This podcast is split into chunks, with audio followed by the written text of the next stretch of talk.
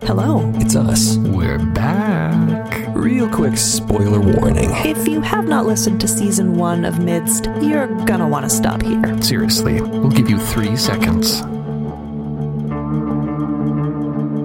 All right, you've been warned. So, you may be asking yourself, What the hell? Why the fuck did the moon explode? what's going to happen to utterly doomed midst and everybody trapped on it by an incoming wave of reality devouring fog? Are Lark and Zila gonna be okay? Are they gonna figure out that Sherman's not dead? What's Phineas going to do now that he's been abandoned by the trust, the very institution that raised him and gave him purpose and his sense of self worth? And, like, what is he going to do? Will Jonas Spar do the right thing? What even is the right thing? What is Imelda's deal? Why did the Trust even bother rescuing Mockweep, even though he's this weird sleazeball piece of shit who stabbed his closest friends in the back? And what is a mirror hawk? What is a bocular horse? What is going on with Weep's voice? Is Landlord gonna die?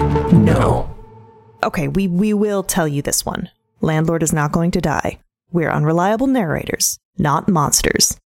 Why did Lark kill Fuse? What is she trying to hide? Is the nutcracker okay? Will the rapidly depreciating value of valor ever restabilize, or is the market doomed to implode? Is the trust bad? Did Saskia's dogs really eat the melted corpse of enterprising businessman Atticus Concord? Do the narrators even know what happens next?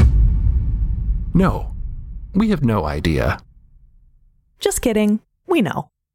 And when season two of Midst unfolds August 23rd, you will know as well. In the meantime, for bonus episodes, merch, media, and more, visit midst.co. And don't forget to stock up on light bulbs. You might need them where we're going.